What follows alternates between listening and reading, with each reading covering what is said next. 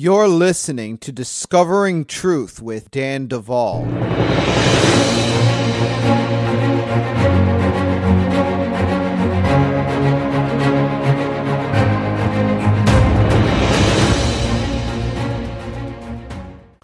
Hello, friends. It's good to be back with you. I have a few important announcements this week, and so please don't skip this part. I need to say, first of all, that we have finally made the 2021 Bride Tribe Advance available for registration. And you can find everything you need at bridemovement.com. It has its own landing page as well as its own funnel so you can get the room you want. We are meeting again at Tanglewood Resort. That is in Pottsboro, Texas, north of Dallas. And guess what? Worship Mob is coming back. That's right, Worship Mob is going to be in the house. And so we are going to have again an extraordinary worship experience along with extraordinary teaching and fellowship. Guys, it's going to be amazing. I think it may, just may be our best one ever. We currently are running early bird pricing. That means you get to save a little bit if you register early. Um, understand that red, early bird registration prices are going to go away once we have a certain number of registrations. We already have over 40, and we just announced it in church Sunday. so please keep in mind that uh, this is a very desirable event. People want to come apparently, and you know we are we are very happy. Now this is the other challenge. You know we only have so many rooms at Tanglewood Inn and Resorts. Last year we sold out every room in the inn uh, that we had pre-booked. We booked uh, basically the entire resort this time. Um, and and and we are going to anticipate all of those rooms to sell out. And then, in order to come, you will have to uh, find a hotel uh, nearby, and we'll be giving details as we get closer to the selling out of the Pottsboro room location. Um, but keep in mind when you go to sign up for our advance, our advances are all inclusive, meaning conference, room and board, and by board we mean food. All the food is included in your conference registration breakfast, lunch, and dinner. So uh, we're talking a major value. Now, I have another announcement. We are taking applications for the 2022 Bride Ministries DID Coach Mentorship Program. Um, we are raising an army, folks, to uh, uh, uh address the monsoon, I believe of people that are going to awaken and realize they are survivors of government sponsored mind control. They are targeted individuals. They are uh, survivors of satanic ritual abuse and they need help. And we're going to give it to them. And you know how we're going to do it? By training you guys to be extraordinary ministers, deliverance workers, and so forth. And, um, you know, in, in the class of 2020 has helped us to do what is called proof of concept. What does that mean? That means that we trained a number of people, released them onto our platform, and the testimonies started rolling in immediately. Folks, what we are doing to train folks, uh, it it works, and we're very proud of the program we have set up. We have a whole other cohort working through that program this year. We're very excited about these individuals. And now we will be taking applications for those of you that are ready to take the plunge. Um, in the future, I will let you know this. We are going to also make available a, a light training program, which is not the full DID Coach Mentorship Program. It'll be a series of weekends that will focus on basic application of tools and activation in them. And they will not be a year long commitment, only a weekend commitment. And You can sign up for as many of those as you want. There'll be more details to follow down the road. We haven't created that yet, but we understand there are going to be different commitment levels and different desires. But please keep in mind if you have aspirations of being a coach on the Bride Ministries platform at coach.bridemovement.com. The only road right now to that is the DID Coach Mentorship Program. So, uh, all the details you need, you will find at bridemovement.com. You can go to the ministry page and says, I want to be a coach with Bride Ministries section and follow through there.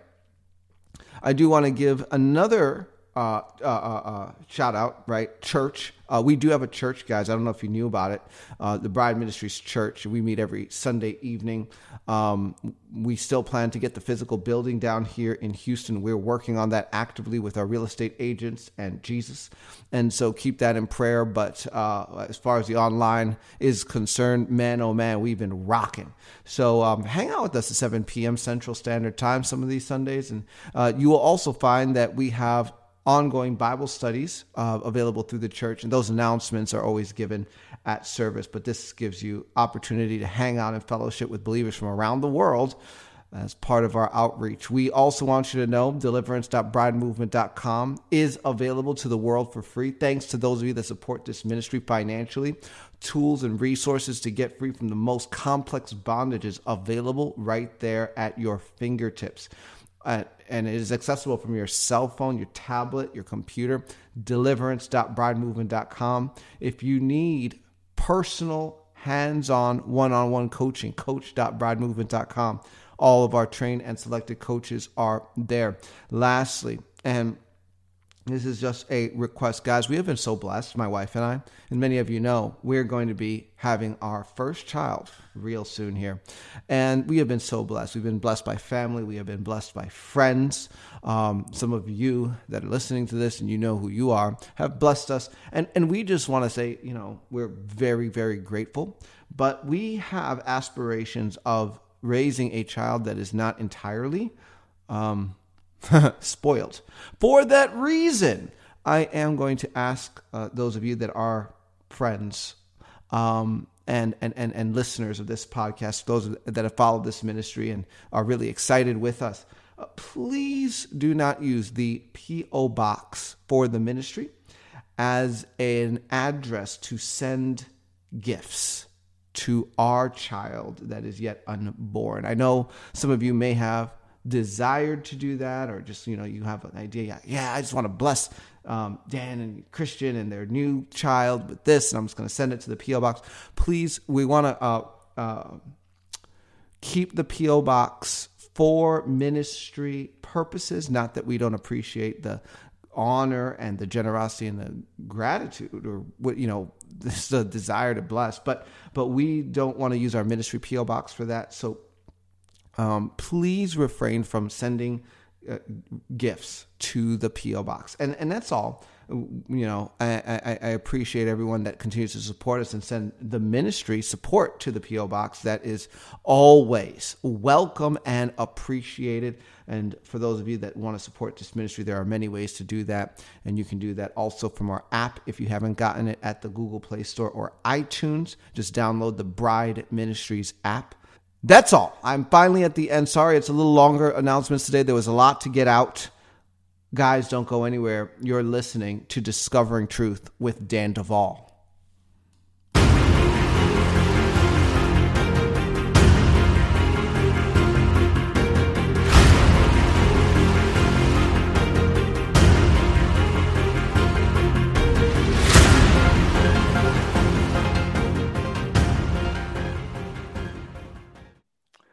Well, folks, welcome back. I am excited to be sitting here with uh, my client, Jan, who has just the most amazing story and delivers it with a smile. She she really is a special individual. We we we love having her here at Bride and community with the other survivors here. And I'll, I'll tell you what her story is just incredible. If you have not heard her story, go back in our archives, which you can find at bridemovement.com on our podcast page or anywhere that our podcast is being archived, such as iTunes and Blog Talk Radio, etc. And you can find Journeying with Jan. There's a whole series, and there's also a few other podcasts that have her name on them uh, that were individually titled. And she has been working with me for several years. She is a survivor of satanic ritual abuse. She is a survivor of government-sponsored mind control projects. She she's a survivor of Mengele. and she's here to talk about it. And so, Jan, welcome back to Discovering Truth. Hi, Dan. It's so good to be back. Thank you so much for inviting me to share another part of my story. And um, it's just a blessing. It's a blessing to be part of your ministry. It's a blessing to be a, a client, a, a survivor, a client of yours. And it's just a blessing to be here today to, to uh, talk to all the folks. So thank you.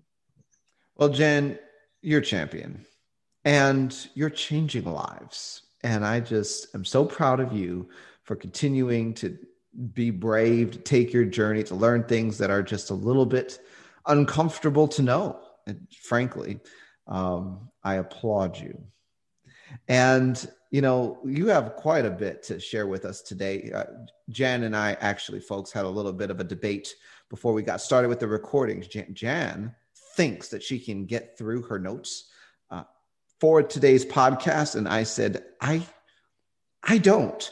But we'll find out because either one, you will have a horrible, terrible cliffhanger at the end of this podcast, forcing you to come back and listen again at some point in the future, or two, she's going to prevail. And so we will find out. But Jan, here's what we're going to start. We're, we're going to start by doing a bit of review and, and letting you give us a, an overview uh, going back to 1984 and some of the journey that you've taken to get you here. Thank you, Dan. And I might have to talk really fast to get all this in, but I can do it. I know I can do no, it. take your time. take your time. oh, okay. I'll try to slow it down a little bit. So, uh, one of the reasons I wanted to do this podcast was because of um, all the things that are going on in our world and our country right now. And um, I, I'm seeing a lot of indications that we have a lot of people that are programmed in this country and I have a feeling that a lot of those people are going to be coming out, out of programming in the near future. And uh, I'm hoping the church is going to be able to step up and help some of those folks that are going to be, um, you know, trying to um, deal with not only their own histories, but people that are trying to deal with the history of our nation and what's going on in the area of mind control and so forth. So uh, that's really my heart is to that to uh, help the church to prepare for those kinds of things that are coming. So I wanted to talk about my um, my history a little bit because in 1984 I had my first sexual abuse memory, and at that point um, I really thought I came from a perfect family, had no uh, memories of any kind of abuse at all, and so uh, at that time in history uh, sexual abuse or incest was considered a conspiracy theory. And so a lot of people just didn't believe that it was uh, real or that it was as prevalent as it was. And so um, when we fast forward into the late 80s, early 90s, uh, SRA came on the on the horizon, and the same thing. People thought it was a conspiracy theory. They didn't believe it. They didn't believe that occults uh, were active and that they were doing sacrifices in this country, of all places. So, uh, fast forward again into the 90s, and people start talking about uh, MK Ultra and mind control, a government-sponsored mind control, and again, it was considered a conspiracy theory. Today, we're talking about the secret space programs. And again, it's called a conspiracy theory. So it takes time once these things surface for the public to come around and be able to accept. And so that's where I think we are right now. We're getting ready to go through another one of those um, walls of amnesia and uh, discord about what is true and what is false. And so uh, that's why I'm here today to give this testimony of my own. And, and I'm excited that that's why you're here, Jan, because I'm, I'm going to say this. You know that I'm in like the same place, right? And folks, let me say this. If you haven't heard me say it in a while, um, I talk about something called the false reality overlay. What to me, that means that there is a false reality that we are fed, force fed, in fact, through um, edited Facebook posts. Independent fact checkers have verified that this truth is actually a lie with their lies. And the MSM uh, mainstream media, uh, MSNBC, uh, ABC, uh, CNN, Clinton News Network, right?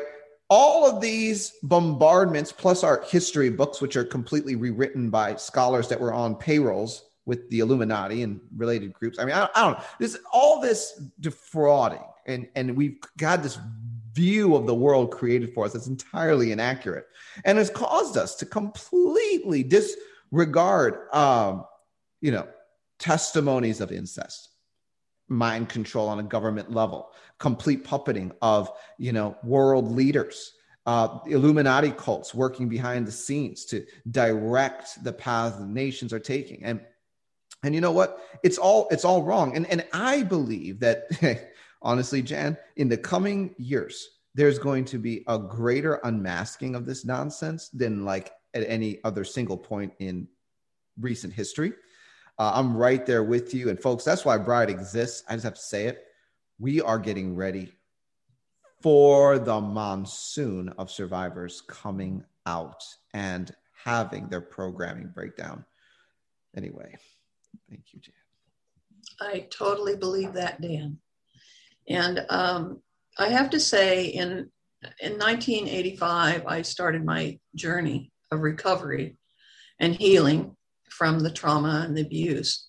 And from the very get go, I wanted to give my testimony. I had no idea how to do that. Uh, within a year after my first memory, a woman showed up in our hometown. She was working on her master's degree about sexual abuse, and she was looking for uh, survivors that would tell their story. So I I gave her my testimony and she printed it in our local paper. Now it was anonymous, nobody knew who it belonged to, but it was uh, the experience of doing that, I think, started me uh, out on a really good foot as far as healing. It, it gave me a boost. Giving your testimony is, is a boost in healing. I believe that wholeheartedly. Here I am making podcasts now, all these years later, and it's like the Lord has just opened those doors. Uh, and it's it's such a privilege and an honor to be able to do that. And so I, you know, I just I I thank you again. So in 2013, um, I had moved to uh, northern Michigan, and um, I didn't have any friends here. I had no church.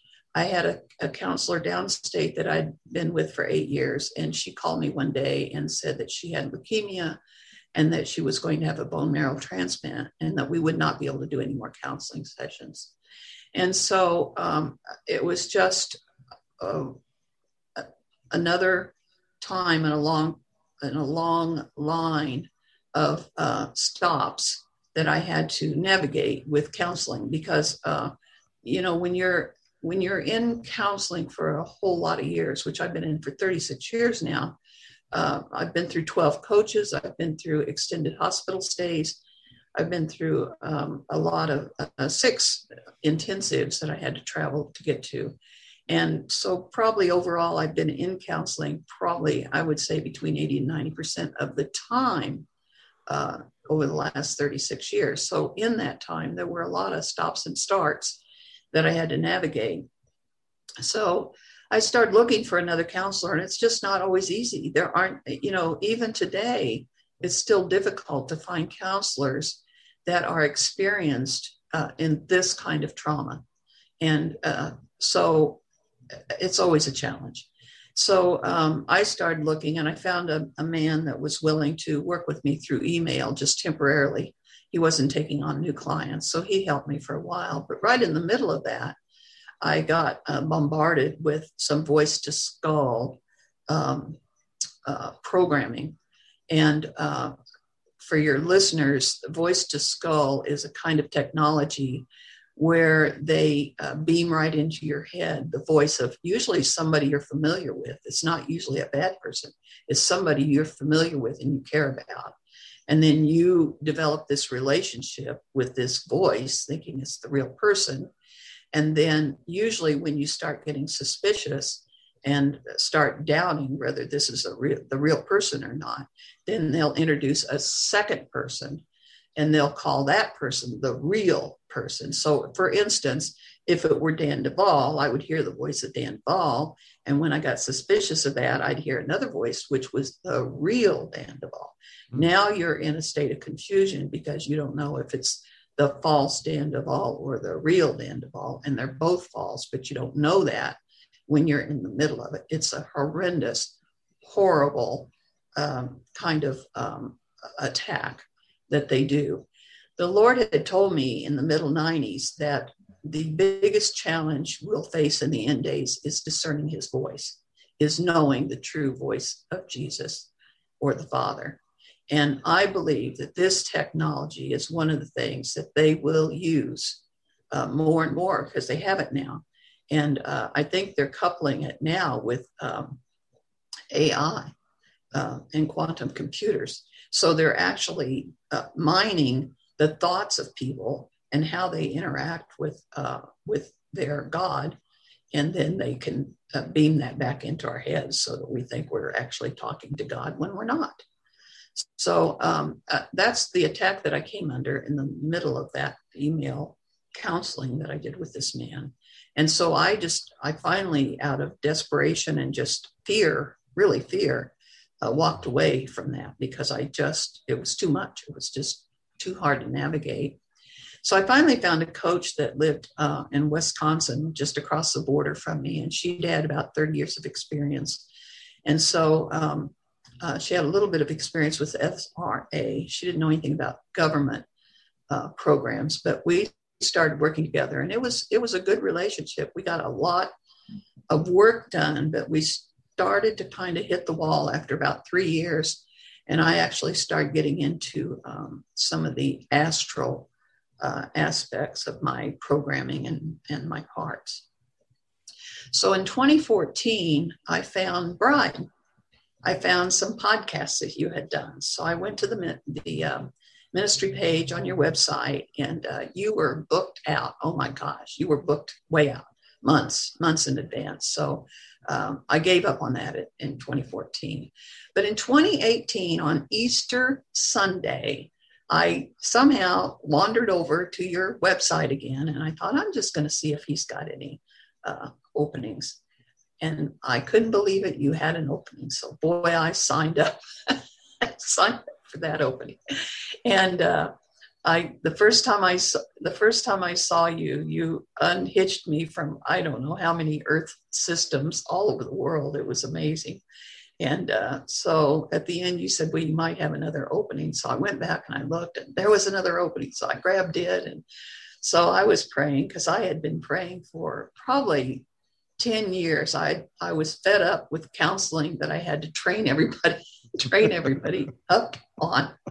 And I had given the Lord a mandate. I'm like, Lord, if I'm going to keep doing this, I have to have, I have to have the best. I have to have the best. I can't, I can't settle anymore. It's Can too I much. tell you this is this this is what hurts me, Jan. This is what hurts my heart because there are survivors all over the world, and this is what they do. They sit down in front of somebody. They say, "Listen, I am trying to survive because I'm defecting from the Illuminati and they want to kill me with frequencies.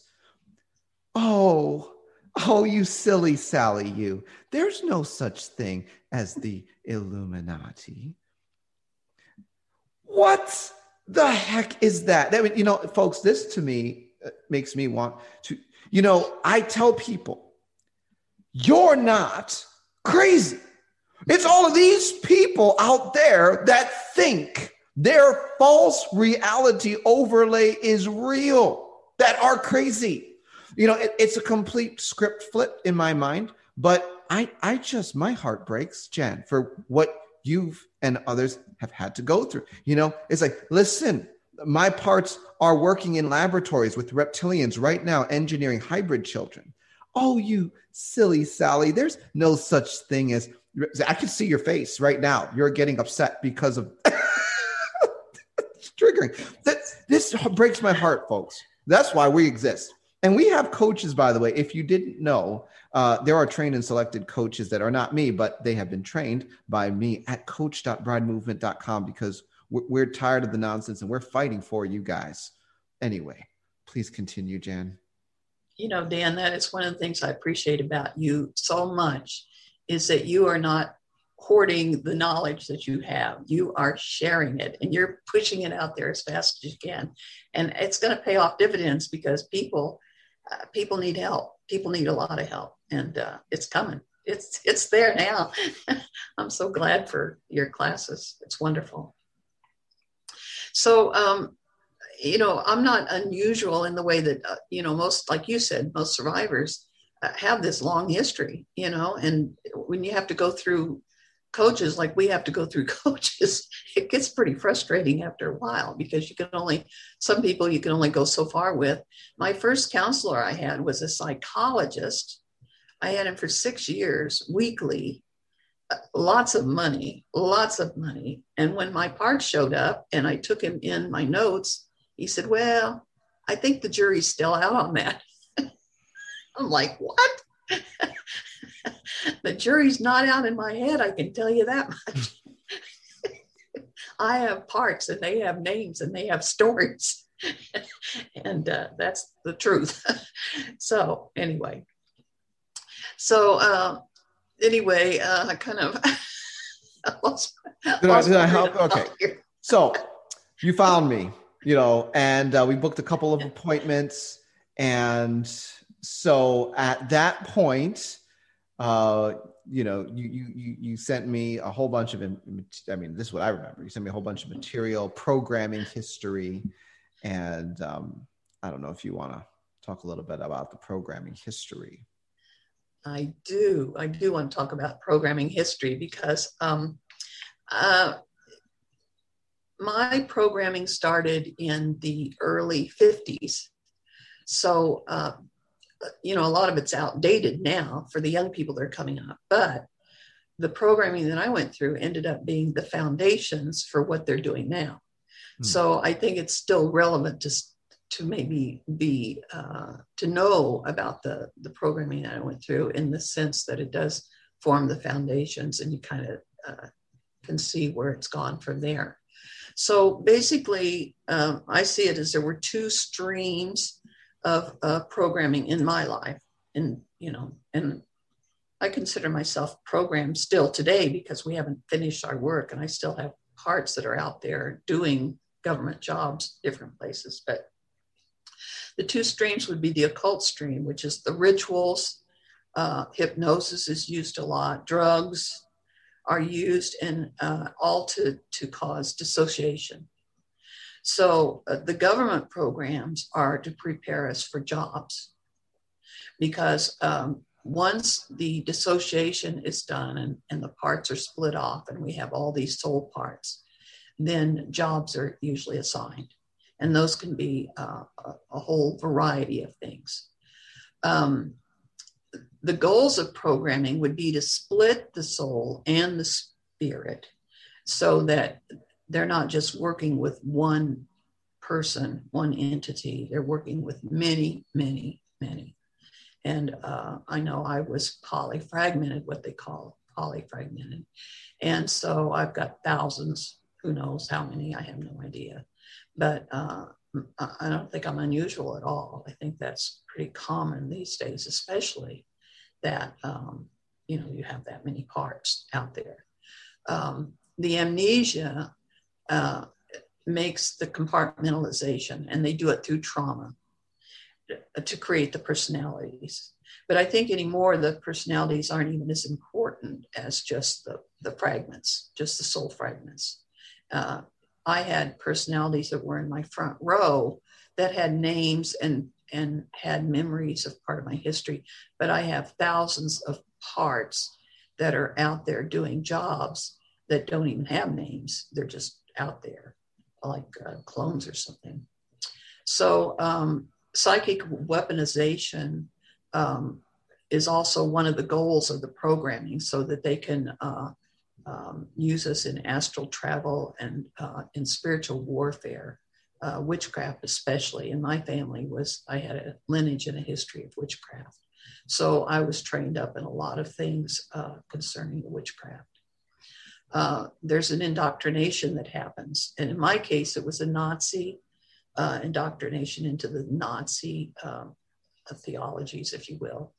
And there's also a lot of false religious uh, things that are put on. In my case, uh, I was really programmed for the end times. That was my whole uh, focus of everything they did was on the end times because um, they believe there's an end times, but they believe they can control it.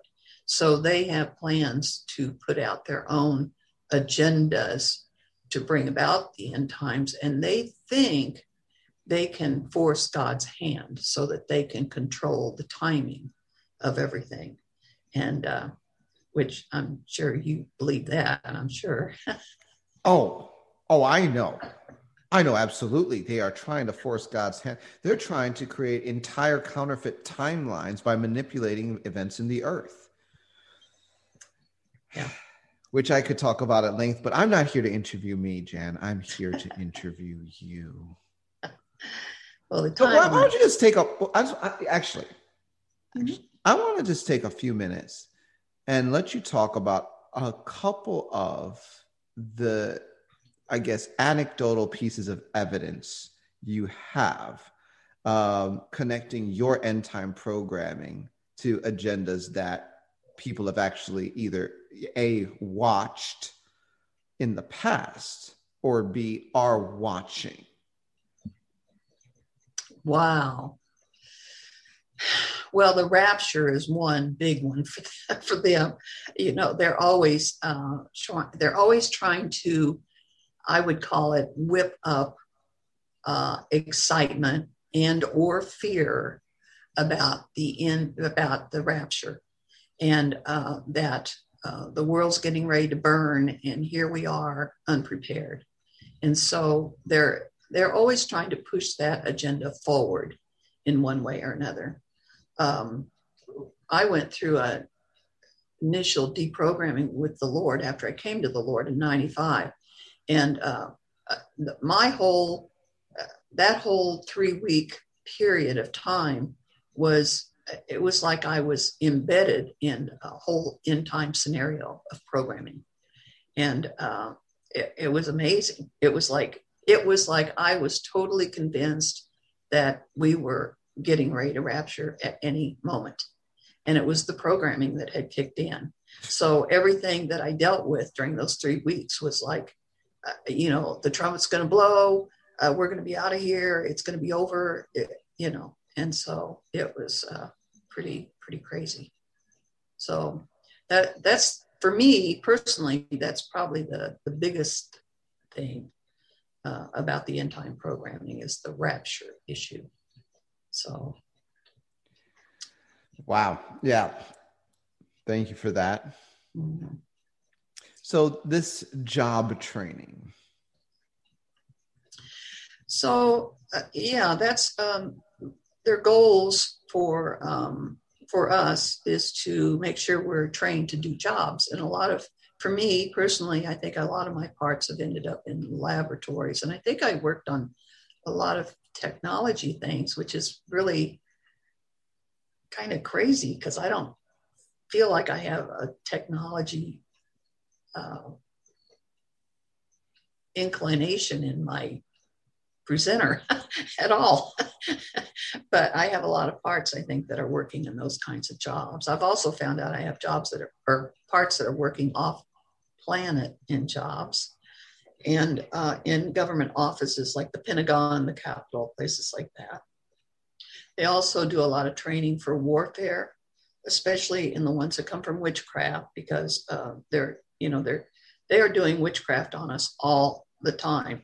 You know we as christians probably don't pray as much as we should but i guarantee you they are praying daily and because they are trying to control everything. And so they are um, they're good at warfare and they they are consistent and they're diligent to do it.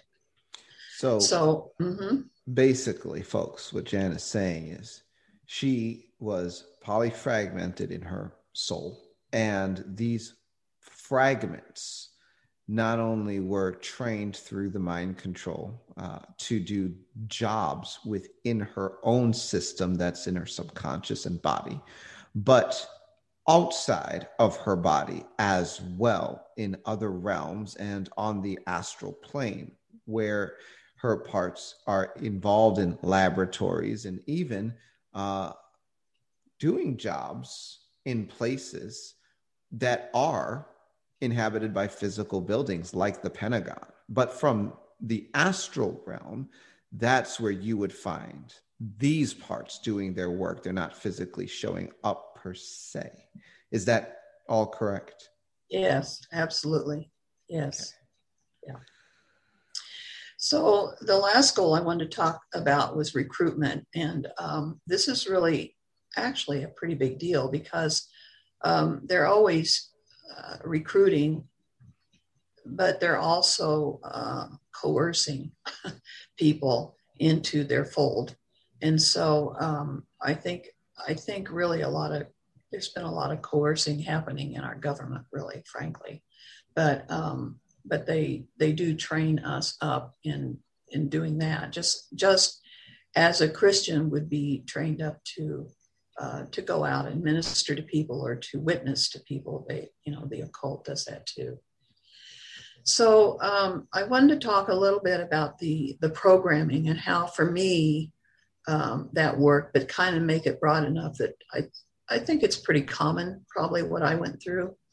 So the the programming really started uh, for me in pre-birth. So I came from a a lineage of bloodliners, or what they call the kings of the earth, or um, you know, my DNA was the right DNA. So um, the pre-birth rituals were done to ensure that I would be that my destiny was secured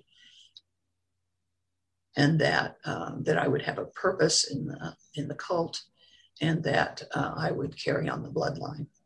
so uh, I've done some work with you, and um, have found out that Mengele was uh, part of my history, and which I knew uh, before that, but I've done the work now to get, retrieve some of those memories, and um, through those memories, I found out because Mengele told me when I was a child that I was actually conceived by a Jewish woman and Hitler, who was at the time channeling Satan, because uh, I was to be an, an antichrist, a potential antichrist.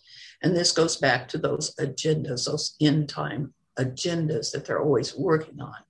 They're always preparing antichrist in the wings so that they're ready at any moment so that they can, you know, they've got their finger on the trigger, so to speak, and they've got an antichrist ready to go to uh, launch into action or to you know be on the stage so i was one of those kids that was uh, was uh, conceived that way.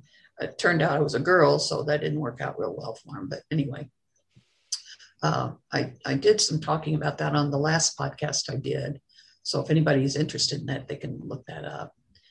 Um, i was initiated at a year and a half uh, and I have a real, uh, a pretty uh, clear memory of that. And during that time, I was, during that initiation, I was also twinned with my aunt, who's three years older than I am. And um, so that became a lifelong um, dedication that we would basically watch over each other, report back on each other, and uh, be really entangled. Our lives would be entangled. And you and I have worked on detangling that mess uh, just not that long ago. So recently, um, I found some early, probably my earliest memories of trauma programming that was done, uh, which I'm going to talk about today. And it had to do with uh, pods the programming pods that they put us in and used holographic uh, images and then frequencies to back that up to uh, to do trauma on us to build uh, trauma prisons within our systems. And so um, um, that's just a new that's a very new memory for me. And i believe that happened when i was about four years old. So that I think I would consider that probably the first formal programming that I had that would be part of the government uh, sponsored mind control things. You know, I just want to point this out, Jan. What year was it when you were four? That would have been uh, 1954. Which means that in 1954, they had developed holographic technologies to the level that they could be utilized in the course of programming mm-hmm. project individuals. We didn't even have Atari with Pong in 1954. you know, and, and, and I just wanted to point that out because, Jen, you know, there are people that are getting hit seven ways from Sunday by every kind of technology and bombardment battery. They're targeted individuals, they're getting harassed. And they go to people and they try to explain to them, hey, listen, you know, they have technologies that can read my thoughts with a satellite. And they're like, there's no technology out there like that. That that's that idiocy, that that that crazy making, you know, group that listens to MSNBC uh, that I was talking about before, because the cognitive dissonance that it takes to learn that they have holographic technologies they can program people with in 1954, before the release of Atari and Pong, is like, what do you think they have in 2021 that they didn't tell us about? I mean, really? This, How much cognitive dissonance does it take to to believe that that they only have the iPad and the MacBook. I mean, are you kidding me? You know, this is what drives me crazy, Jan. I don't know about you. Anyway, uh, please continue. So, ho- programming with holograms in 1954. Yeah. What else? And I have to tell you, I don't think I don't think we even had color TV in 1954. Or you did not. I don't remember it until about 1956 or seven. So that's that is way back there. so um, the other thing they do is with the trauma is uh, like my dad uh, committed a murder, which is um, uh, you know I explained all that on the first podcast that I did, and he also raped me when I was seven. So those things created uh, trauma, but I would say those traumas were more um, a target of the occult part of my life. So I had a local handler that was a doctor, and he uh, did hypnosis on me back in after those traumas, and so that started my history with him, which was uh, lifelong and really until he died. So um, there's a difference in the trauma that they create through programming and a trauma that they create in the home, say, or in rituals or occult uh, meetings or so forth. But uh, for me, it was like, and I think this might be true for most survivors. Maybe there it was a dual a dual track. So the the things that were happening in the uh, cult meetings were um, enabling the the programming that they were doing in, on the government side. So they they they they uh, meshed together in a lot in a lot of ways, and yet in my case, the um, my, the handler that I had at a local level, who was an occult person, uh, was a, a, little bit in competition, I would say, with the government faction that uh, was uh, giving me jobs to do and controlling that programming. So um, I haven't sorted all of that out yet, but I'm starting to get a pretty good feel for how that uh, how those two things kind of paralleled and worked together, and at times were in uh, uh, contrast to each other. So um, they do the training is for several different reasons. For screening, screening out the kids that can uh, can do the work that have the esoteric giftings, if you will, to be able to do the the dissociation and the astral and all of that. Um, training for how many of them can endure the programming, survive the programming, uh, and be able to handle that. Indoctrination into the their the the, the oh, theologies, if you will, of um, you know, the, like the Nazi. Uh, can't think of the word you'd call that, but um, indoctrinations into those those things. Yeah. And um, the the soul trades are another part of the occult programming. And you know, once we are split and there are lots and lots of pieces it's like cash for them. They can actually sell us, sell our parts into uh, jobs and programs and off planet, on planet, under the planet, uh, you name it. Uh, and they are always making deals and they are always uh, looking for more um, people, parts to, uh, to put into jobs and to uh, enslave, really.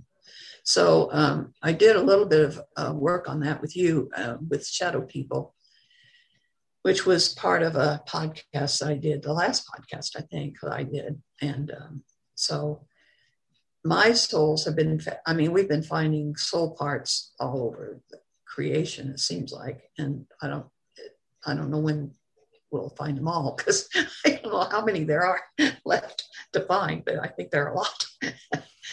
so um, NASA was one of the areas that I was programmed in at a pretty early age. And um, I just uh, had some work on this and found out that um, uh, there were a lot of memory exercises where you would have to memorize um, lots of numbers or phrases or words, and then you were tested on those. And if you didn't get it right, then you had to go back uh, through this uh, kind of like a psychic driving, I think, and um, memorize again. And it was over and over and over and over until you finally got it right. And then they would take me to a ritual to uh, seal all that in and build an amnesia wall so that I would uh, not remember at a conscious level what I had just memorized.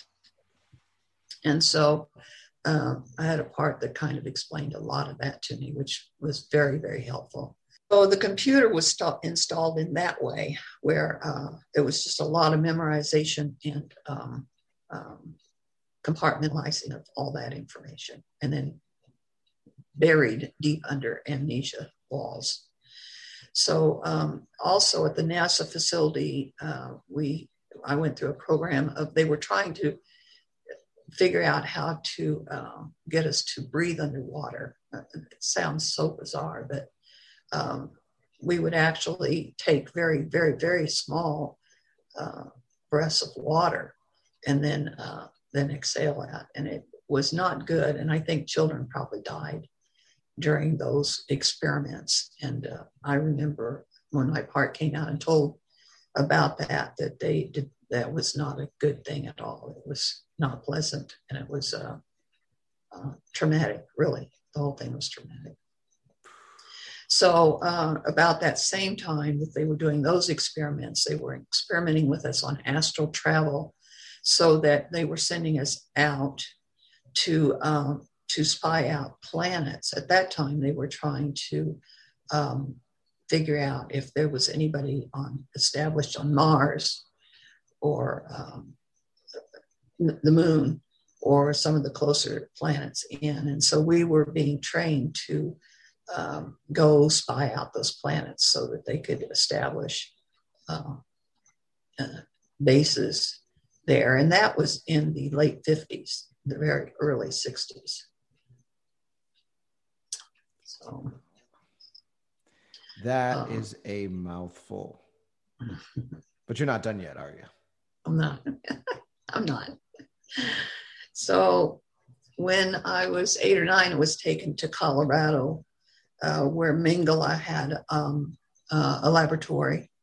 And um, that's where he told me about my own conception. Uh, he did a lot of grooming on me, used me in the lab, trained me up in some things in the lab, which I'm still not sure uh, what kinds of things he trained me for. I know that I was like an assistant, sort of if you can think of a child as an assistant to a doctor.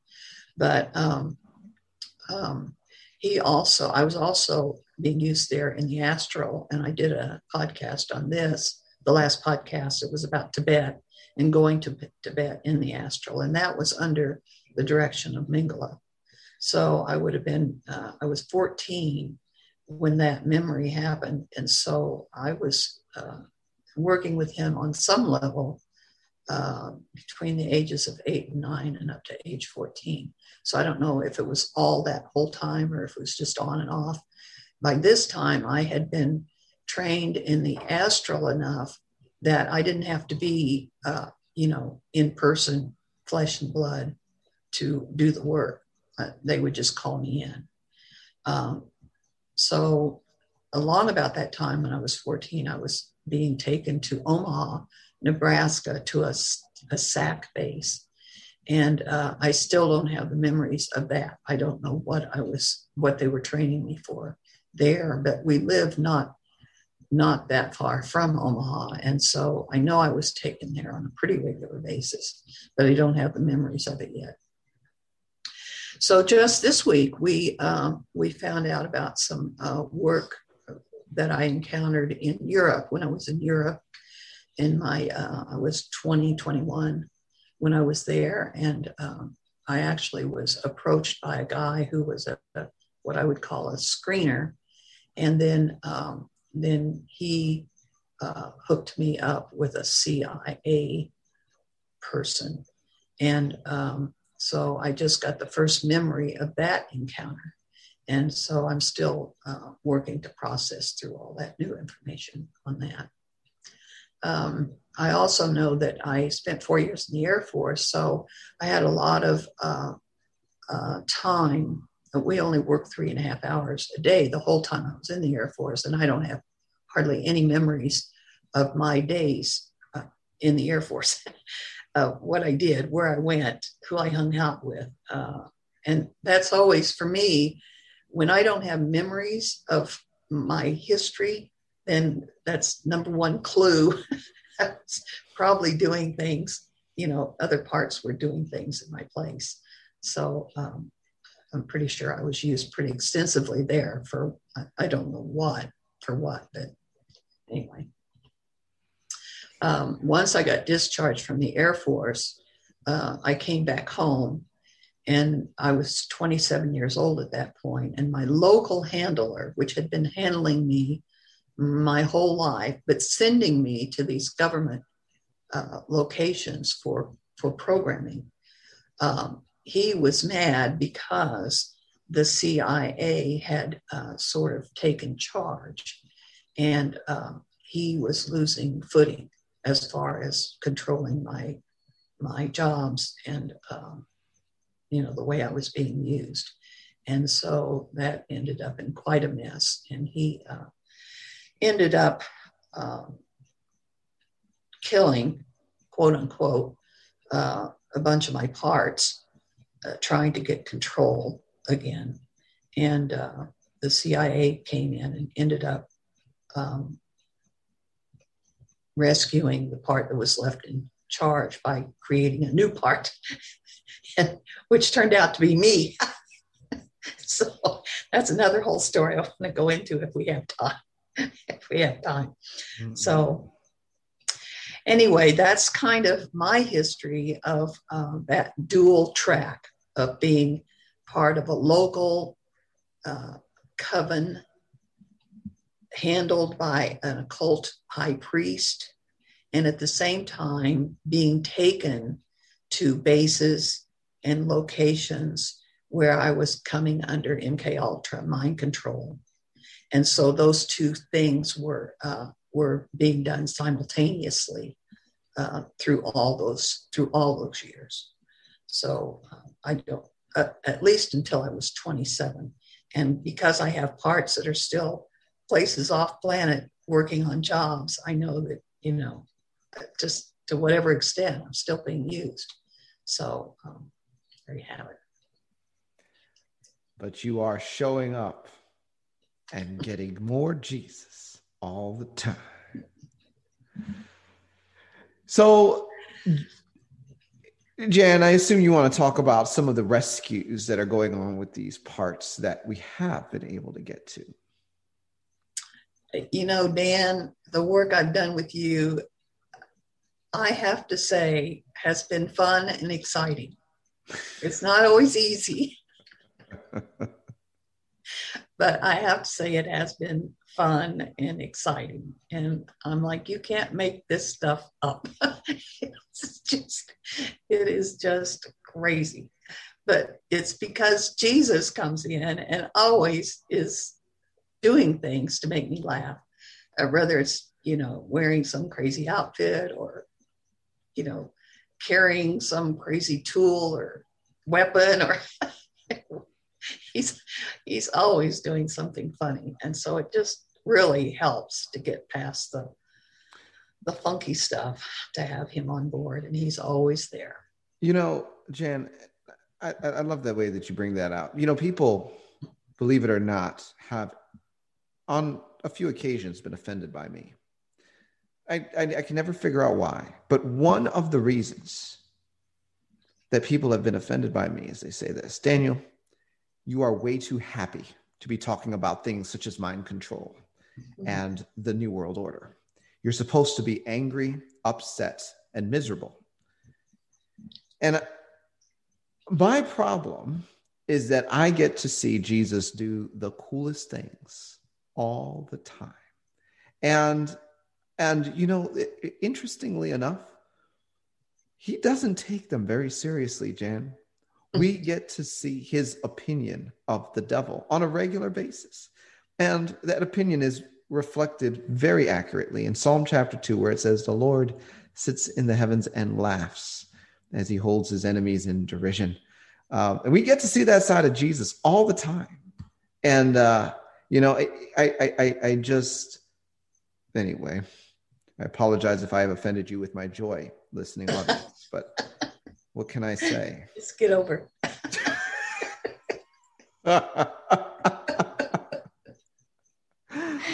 he is so much fun. I have to say, he's a lot of fun. And you spend a lot of time with him, I think, because you're fun too. So, so here's some of the places that we've found my parts so far the Pentagon, the Vatican, Tavistock Institute, the Capitol, DUMBs, underground bases, um, Colorado uh, in hyd- hydro, uh, hybrid programs, off planet. I found them at Jupiter, Mars, the moon, Sirius. We found them under the earth, in the inner earth, and uh, we found a lot of uh, souls, not only mine, but other soul parts in Satan's realms of torture. And um, those are pretty amazing memories and work that we've done.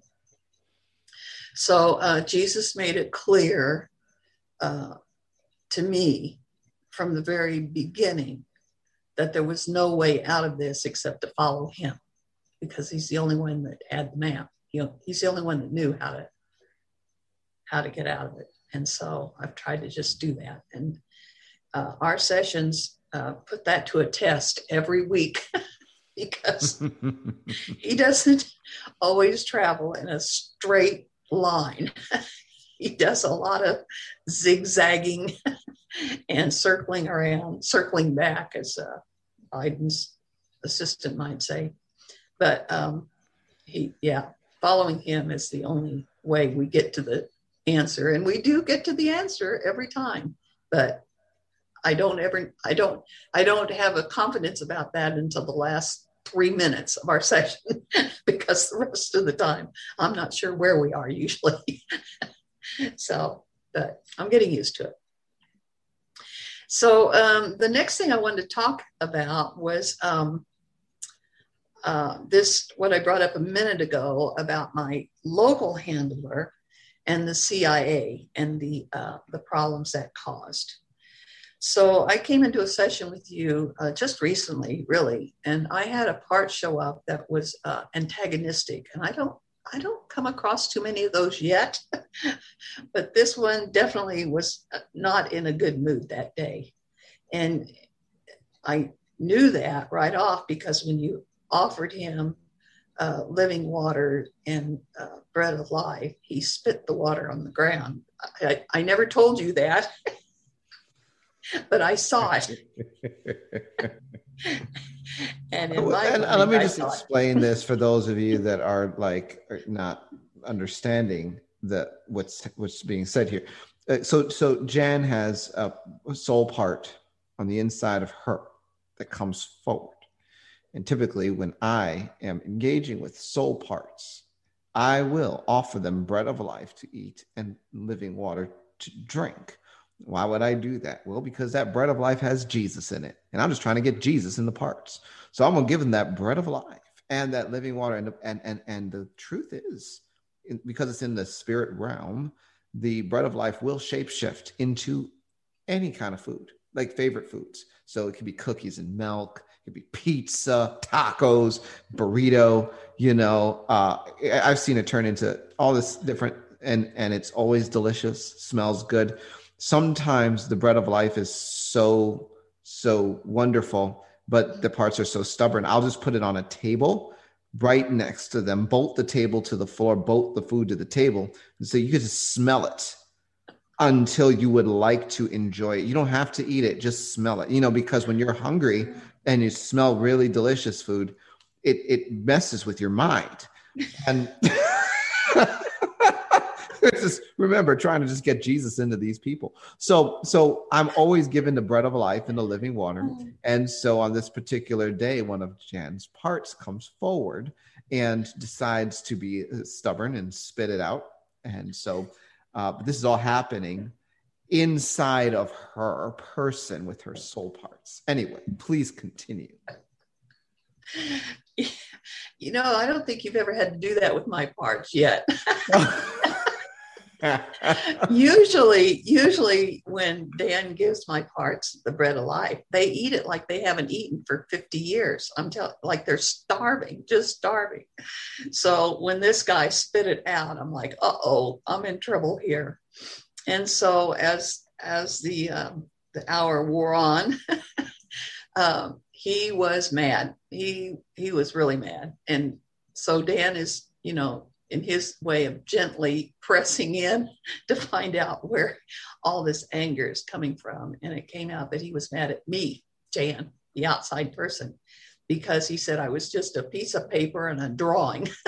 That's all I was. I wasn't even a real person. So I'm like, uh oh, this is not good. Because I really always considered myself a real person. So, anyway, um, after that session was over, and, and we dealt with this guy, whose name was Ranger. Um, I have a part named John who's a pretty significant part of my system, and he's always helping a lot of times with different things. And I had this, um, I had this connection with John where I felt he there was shame because John was there when I was created, and John felt shame about that. So the next session we had, I took that to Dan. I like, we might need to figure out what this is all about. So what it was about was um, when I was 27 years old, I had come out of the Air Force, and I was um, I uh, had this local handler, which I didn't know about, of course, because you know that was all under amnesia. So he showed up at my door one day, and uh, one of my parts came out to challenge him, and he ended up just giving us a medication and drugged us and took us off and put us through three days of torture. Ended up killing uh, all my parts and left John in charge of the body. And John had never been in charge of the body. So at the time that this happened, I was dating a guy that uh, was from Texas.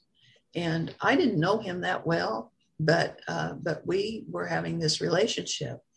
And after uh, my handler brought me back home, he said I was going to be sick for uh, a few days and just to tell everybody I'd had the flu.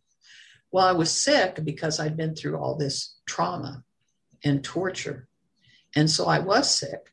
And this guy from Texas was right there to help me. And uh, so, come to find out, this guy from Texas, I believe, was a CIA officer. And I believe he was there to um, try to make sure that even though I was back home, that I was on my handler's turf, that I still was connected to the CIA and the commitments and agreements I had made with them.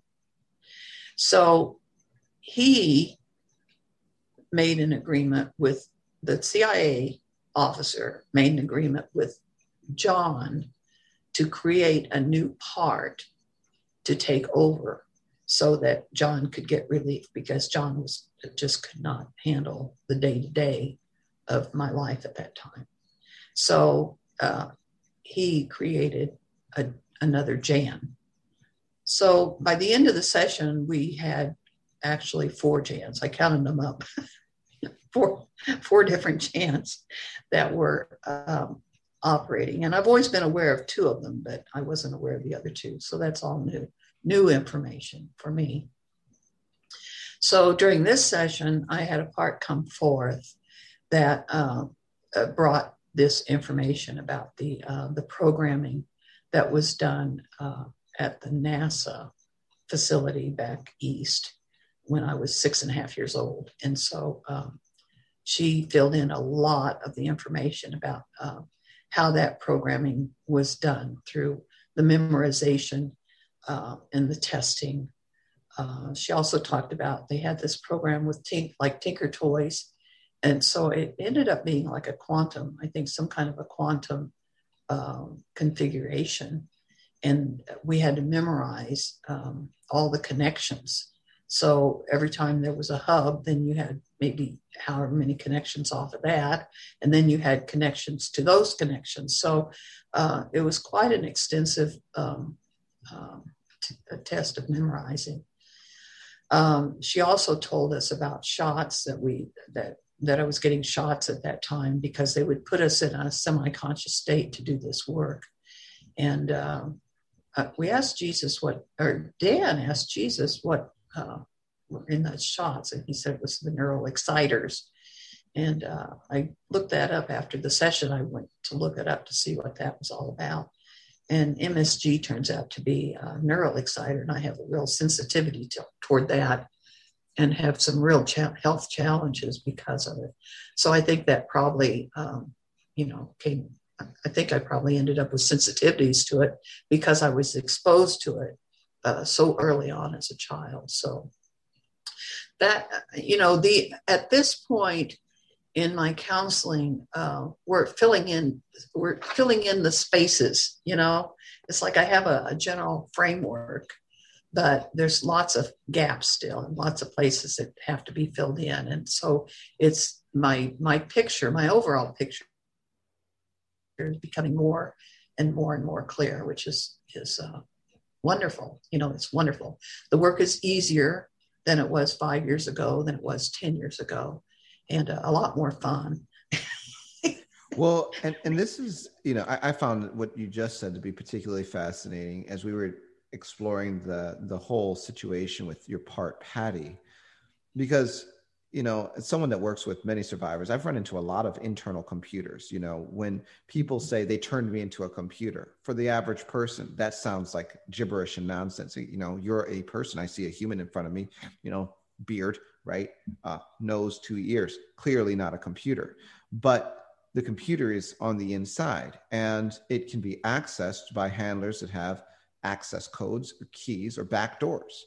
And it can be used for whatever purposes that computer is designed for. So how do they get the computer inside of the person? That that was always my question because you know I, I have done you know reading and, and heard computers reference people being turned into computers many times, and it's just like, but how do they do it? That was my prevailing question, and then with Patty's information and understanding, yeah, it actually involved for you back in the 50s rote memorization. I mean, they, they were doing testing, rituals, drugs, and uh, you know, uh, you, you also mentioned the you know the slideshow they'd put on your head where it's just like pictures you know that were nonsensical just passing through. You have to like watch this and then they ask you questions and uh and, and, yeah more rituals. And I, I realized okay yeah these these computers are actually manually installed in people. Now that may be different thanks to the uh, the the onset of quantum technologies and energetic technologies and the way that they're able to you know mind map people access their brainwave frequencies and stuff i don't know about necessarily. But i do want to say this jan you know uh, as you were you know going through this especially when you hit the tinker toys part uh, you had something really interesting that you said, and I'm going to repeat it and then let you comment on it. Uh, you said, you know, you were trained to think on multiple dimensions. That is not just three dimensions with those Tinker toys. They, the shapes and the formations, the geometries were helping you as a child to break out of the three dimensional thinking and go higher. And you said they're taking children as high as 11 dimensions and I just want to let you talk a little bit about that because this has huge implications for where deprogramming work is going to go in the next 10 to 15 years. Yeah, that I I think that was actually Jesus that told that dropped that in my spirit that those that they are operating on 11 dimensions now. And um, I know for me, uh, Patty, I forget, was she four or four, I think uh, so that would have been early, early, early on for me.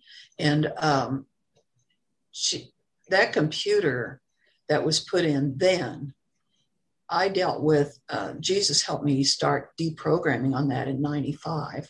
It was called a Beast computer. And uh, he gave me um, codes, I mean, pages and pages of codes, and then gave me the eraser codes to remove those codes. And it was extensive, it was very extensive. So I've been since 95 also wondering how was this put in? How, how did this get in there? And I'm just now finding that out since 95. So that's how long it takes on some of this stuff to get to get stuff cleared out enough that you can get the information, that you can get a hold of the information because it's so protected. They um, you know, through the amnesia walls and the trauma, uh, they bury this stuff so deep and they protect it so well because they, you know, pretty much all of the parts I had were demonized. They had had demons attached to them, and the demons live inside these, uh, you know, inside the systems and inside the the the, cities that are inside. And so uh, it's it's a challenge to get to any of this information. So uh, as far as the 11 dimensions, I, I just uh, repeated what I was hearing on that. So I, but I, I don't, I don't doubt that at all because, uh, because of what they're doing, you know, because of what they're doing mm-hmm. with people in the uh, spiritual realm. In the secret space program, you hear a lot about, you know, what they're doing, and it's amazing, just amazing. And they have to start these kids early to get, you know, Of course, they're doing a lot of it, I think, now through technology, whereas mine was all hands on, you know, uh, in the body more. But um, uh, amazing, really. So, why don't you tell us a little bit more about these programming pods? okay, so um, I watched uh, a video, and um, it was a survivor. And there was something in, in her video, something that she talked about and explained that um, caused me to have dreams and uh, really triggered me. And so um, I kept seeing these, these pods that to me look like if you took an egg carton and you turned it upside down so the round part was showing. And then you pinched the center out of those so you had holes in them and uh, they were stacked like that. So there was um, six or seven or eight in a row and then a second row under that.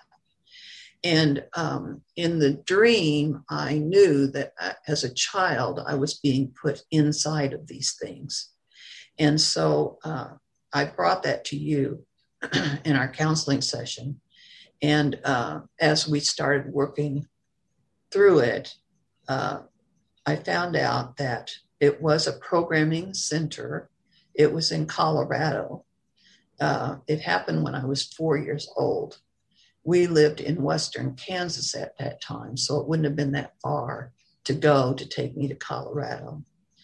Um, what would happen was these uh, these were big. They were you know car size maybe. I mean the whole like seven of them. And so what would happen is they would put you inside of this pod, and then it was equipped with holographic imagery and frequencies. And so basically, uh, you would be traumatized in some way. And they had a lot of different variety, I think. But these um, pods were, ended up becoming like torture chambers. And they were producing uh, punishment grids. So uh, they became, uh, on the inside, they became internal prisons. And so um, we would be uh, go through this programming process. The trauma would be internalized into uh, a location in our systems. And then uh, when we needed to be punished or whatever, they could trigger that through words and codes and we would be put right back into the same trauma that we had experienced inside of the pod. So um, this was, I believe, probably the earliest formal uh, programming that I had, even though this would have been about the same time as I was getting this computer installed. So I'm not sure how that all fit together yet. But um, anyway, as we went through this work, it reminded me of uh, some work that we did on um, a po- I did a podcast and it was called Field of Dreams, and this was a punishment grid where uh, if you do something against the family, then they put you on this um, holographic, um, like a field, like a football field or something, and you have armies, two armies facing each other, and uh, you are on one side, but all of your soldiers are are inefficient or uh, they just don't work, and so you, you, end up facing a whole array, uh, army of uh, people, and you end up dying. You just end up dying because you you know you can't survive, and it's a punishment grid. And so this uh, this was really interesting when this came forth in our this last um, session that we did that this is how they were starting to do that back when I was four years old. And now they're doing it through more through technologies. But um, anyway, that was, um, they also, a second part of that was that uh, while we were in these pods, um, and I think, I think this information came from me as an older either child or adult. So so I because I was working in these labs, because I was working on technologies, I have information as an older person about the things I experienced as a younger person. So that gets kind of confusing at times, but it's starting to kind of sift sift out. But um, these the children that were being put into these pods are also being viewed by other family members. And I saw it as like a, in a TV station where you have all these monitors and uh, they actually have passcodes where they can get in. And they, you know, the, the, the family, you know, the really, the bloodliners that are into the occult, that are born into it and live their whole lives in that, are uh, they have an insatiable thirst for evil and for torture mm. and for pain and for death. And so these chambers that these kids are put into are actually filmed. The, the torture they go through is filmed because there's a there is a, a power that one receives watching something that's happening live versus something that's been filmed or even uh, orchestrated.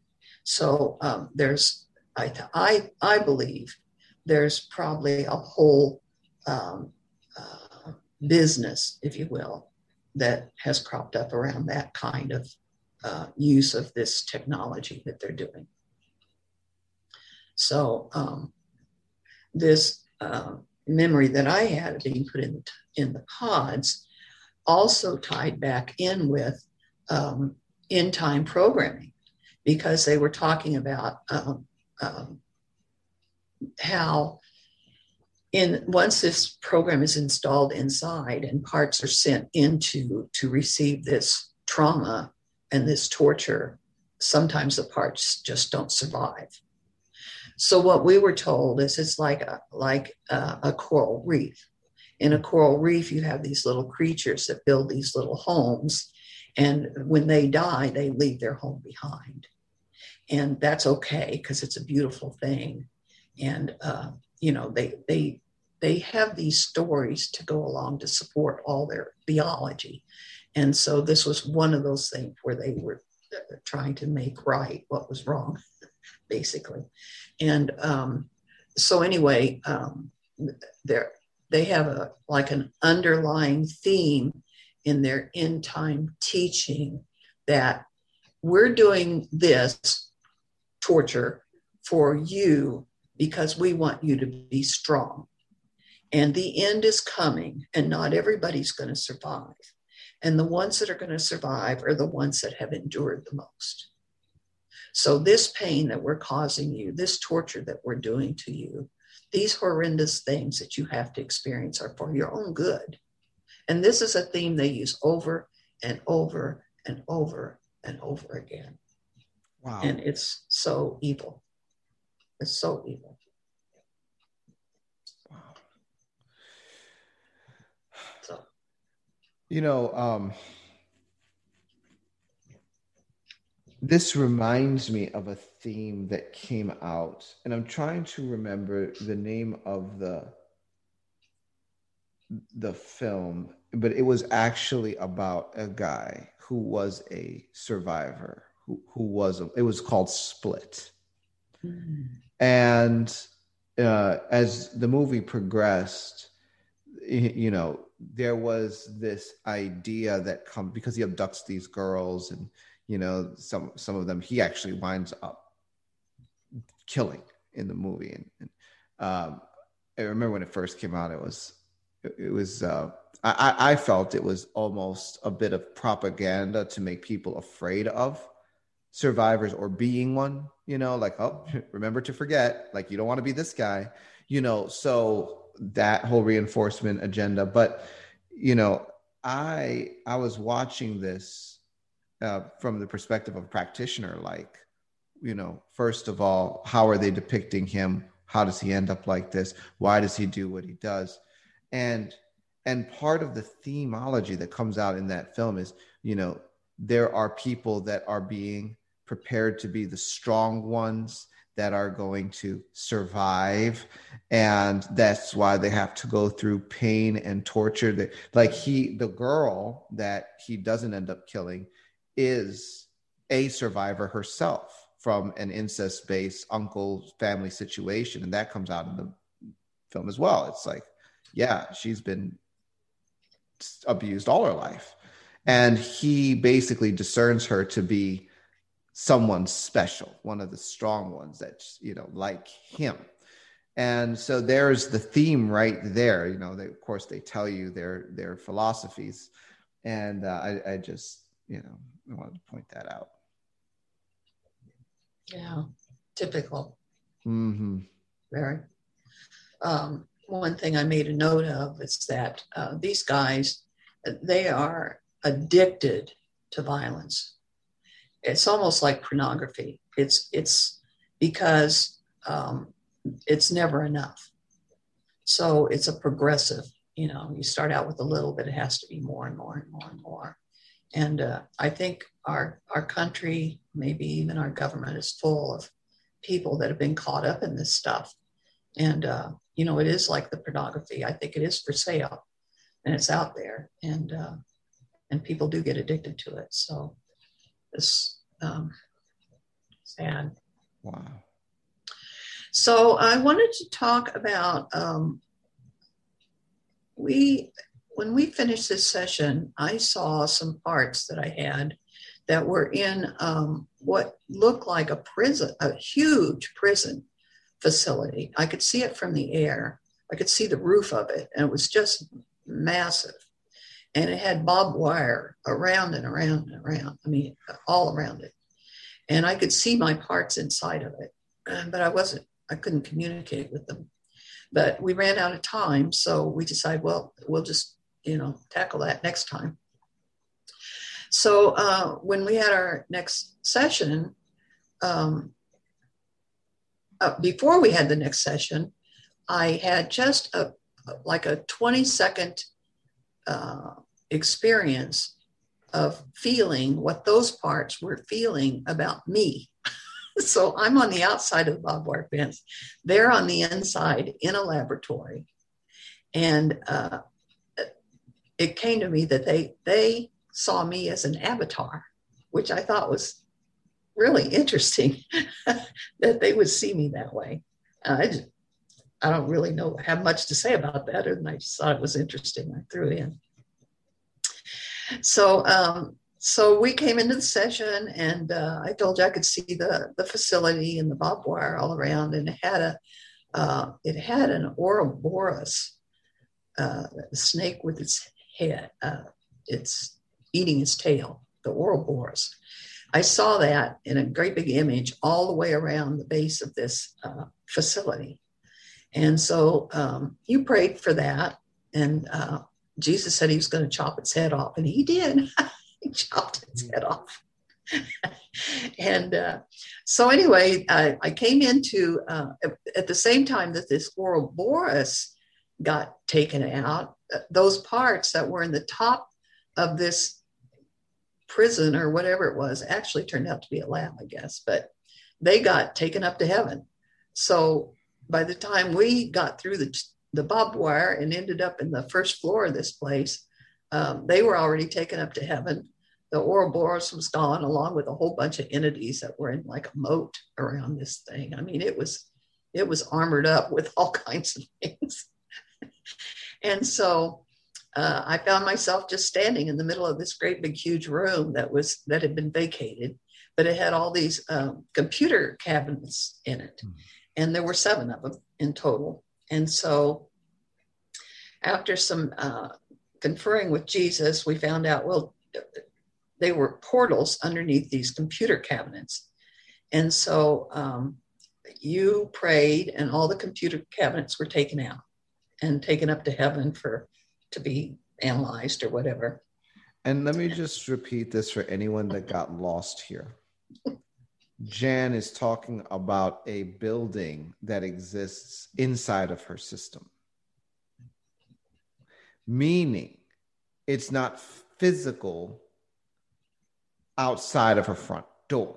This building is in, you could say inside of her mind, but really it's inside of her subconscious, it's inner system, it's where her parts are, and we are navigating this place. So, just wanted to say that. Please continue. And I, I will have to add to that that from my perspective, it seemed like it was on another location, like another planet or somewhere outside of my system. Even though I know it was in my system, it feels like it's somewhere else. It doesn't feel like it's inside. It feels like it's outside. So I just throw that in because that's sometimes it sometimes I actually connect and know that it's inside, and, but sometimes it feels like it's outside. So it's hard to it's really hard to uh, discern sometimes where the place is. But anyway. Well, so, you know, I have to say this, Jan, not to not to interrupt, but you know, it I because I always come back when I hear folks say because now now I'm remembering, and, and, you know, honestly, it could be both, right? it, it, it's on another planet. Sometimes it's superimposed, almost like a refraction into the system. It, it, it gets really wonky when you get into the, the astral and the dimensional stuff. But anyway, folks, just follow the story. I'll just add to that one too. In this case, it did end up being both because those portals led to places outside, I think. So there was, you know, and that happens a lot of times too. You can have a place in the system, but it has a portal that goes somewhere else. So you end up on Mars, you know, going through a place in your system. So anyway, that's not uncommon at all, at least in the work I've been doing. So anyway, so we went down, uh, we went down into the uh, number three portal and uh, we got below and I saw um, there were aliens, a whole bunch of aliens down there. This was a laboratory. And so uh, you prayed and uh, it was no big deal at all. Those aliens were gone in a second, and there was no fight or nothing. Nothing. It was just they just went peacefully went. So I found out that uh, this was a place that was creating hybrid children, and um, so my parts were working there. And my, of course, my goal is to find out what are my parts doing there. Why, you know, why do I have parts in this place? And so I found out that the part, the job of my parts was to go out and to find uh, images of children that they would use to design these children that they were creating, the hybrid children. And so these hybrid children were being trained up to be used in the astral to go into uh, different localities in the earth and to measure the level of darkness in those areas. And I've come across this before. I can't remember how long ago it was, but um, this wasn't a new, it was a new uh, idea for me, but um, it was just interesting.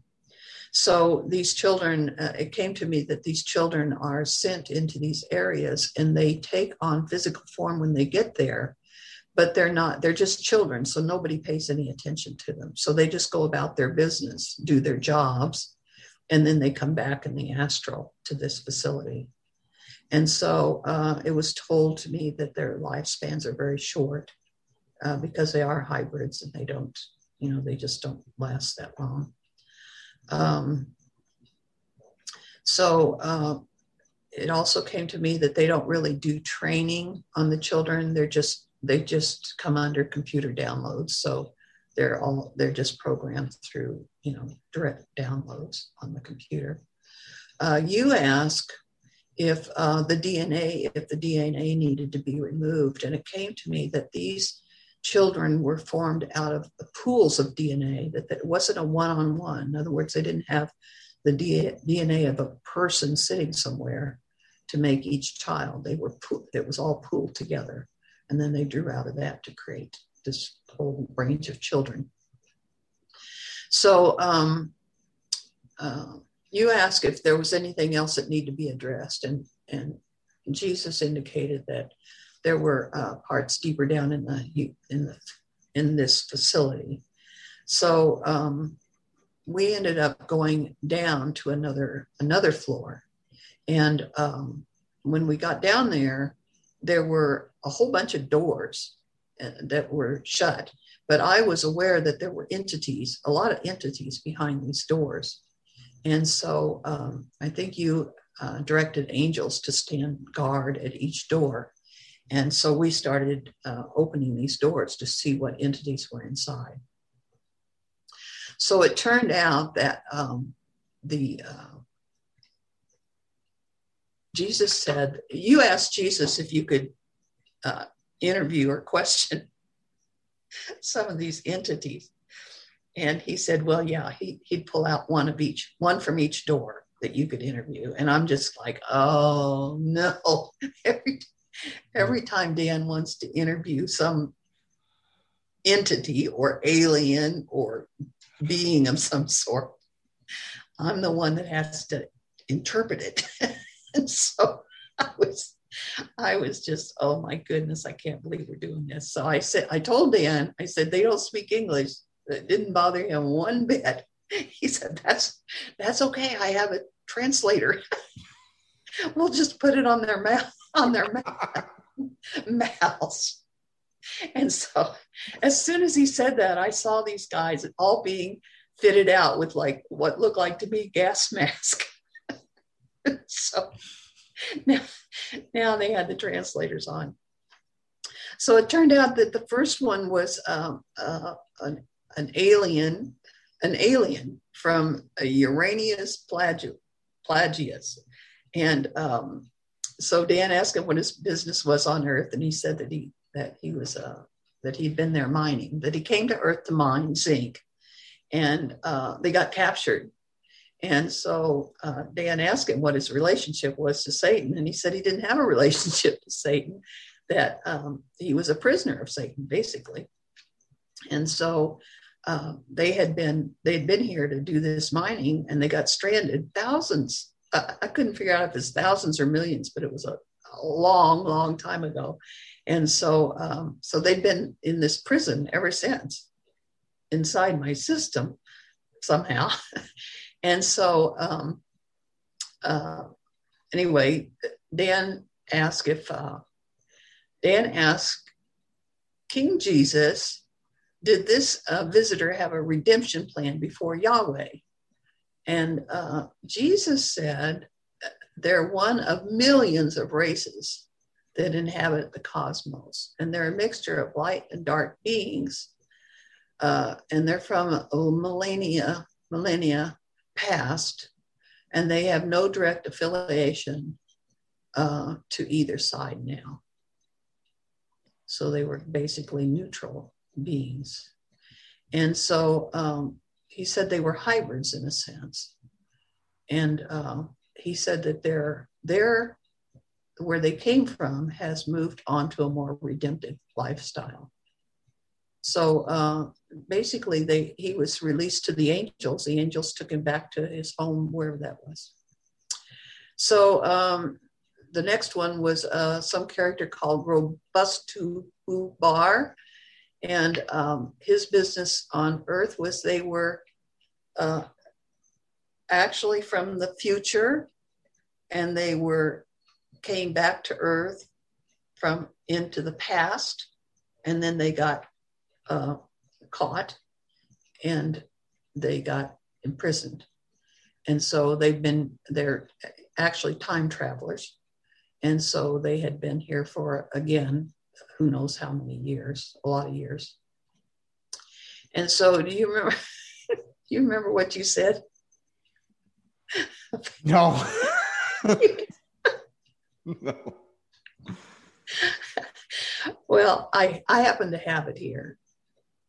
Uh, he said, uh, You said, I just marvel at the hilarious nature of being rescued from your imprisonment as a future citizen by me in the spirit out of your system, Jan.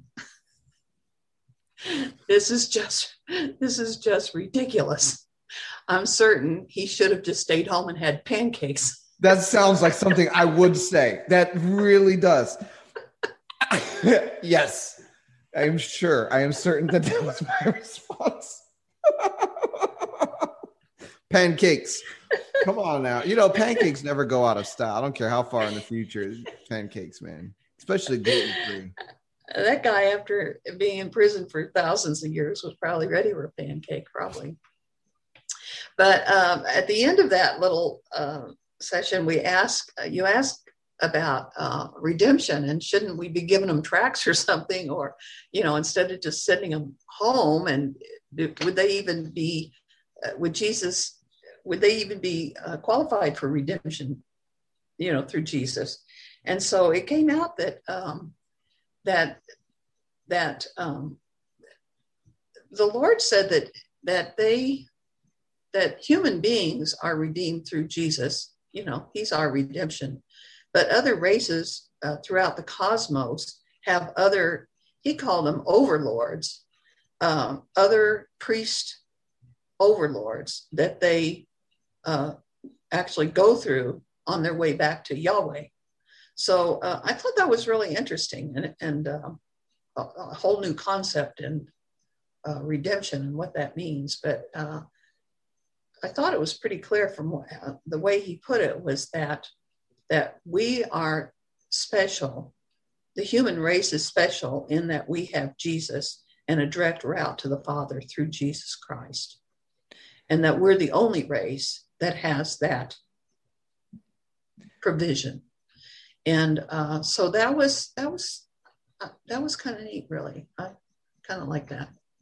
And uh, this guy said that that was one of the reasons why they they like a lot of the races in the cosmos try to come to Earth. It's because they know there's something different about uh, humans. They don't know what it is, but they when they become technically advanced enough to be able to do t- the time travel and so forth, they do like to come here to uh, to try to understand what it is about Earth that's special. And uh, of course, we know it's special because we're special because we're part of God's plan. So, um, you know, I think I, I think I got done, Dan. You, you, you, you kind of did. I, I think that there might be a few parts you skipped over, but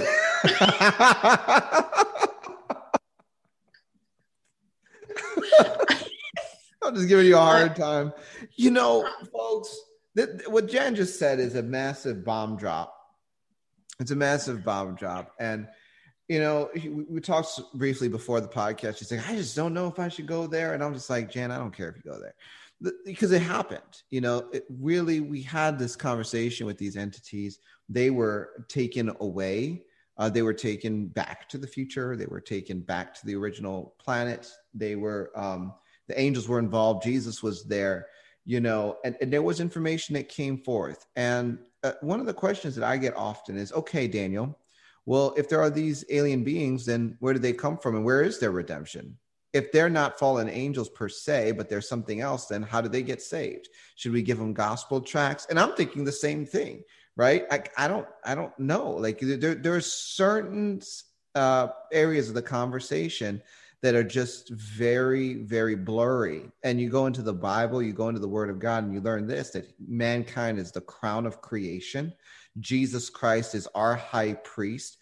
Man, there are mysteries in man that angels desire to look into. We learn all of these things, but we don't necessarily understand uh, from the Bible what dealings Yahweh God has with Rigel or one of these other areas. Like that's just not clearly spelled out. And so it seems like the veil on some of these mysteries is getting thinner, at least in the work that involves survivors, because for whatever reason, their systems, like Jan's system, is plugged into these realities. And freedom in Christ means addressing these issues. And suddenly, you know, the mysteries of creation begin to unravel and you end up with more data points that leave you with more questions than answers. And that's exactly how we're going to leave you at the end of this podcast. More questions than answers. Jan, would you like to say anything else? Dan, I think you've said it all. Thank you so much. Again, I just appreciate I appreciate the opportunity to share and I hope people can figure out what I've said because I have skipped around a little bit. So, anyway, but it was good. It was wonderful. It's always good to work with you. And I always love to be able to share my testimony and hope that other people will be able to glean some little piece of information that might help them along on their journeys because we're all on this journey together. So, thank you, Jesus. Thank you, Jan. Folks, until next time, God bless and Godspeed.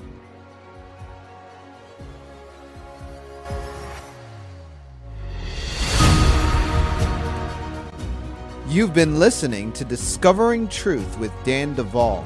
This podcast is a production of Bride Ministries International. Visit our website at brideministriesinternational.com to enjoy the Bride Ministries Church, the Bride Ministries Institute, free resources, and to support us financially.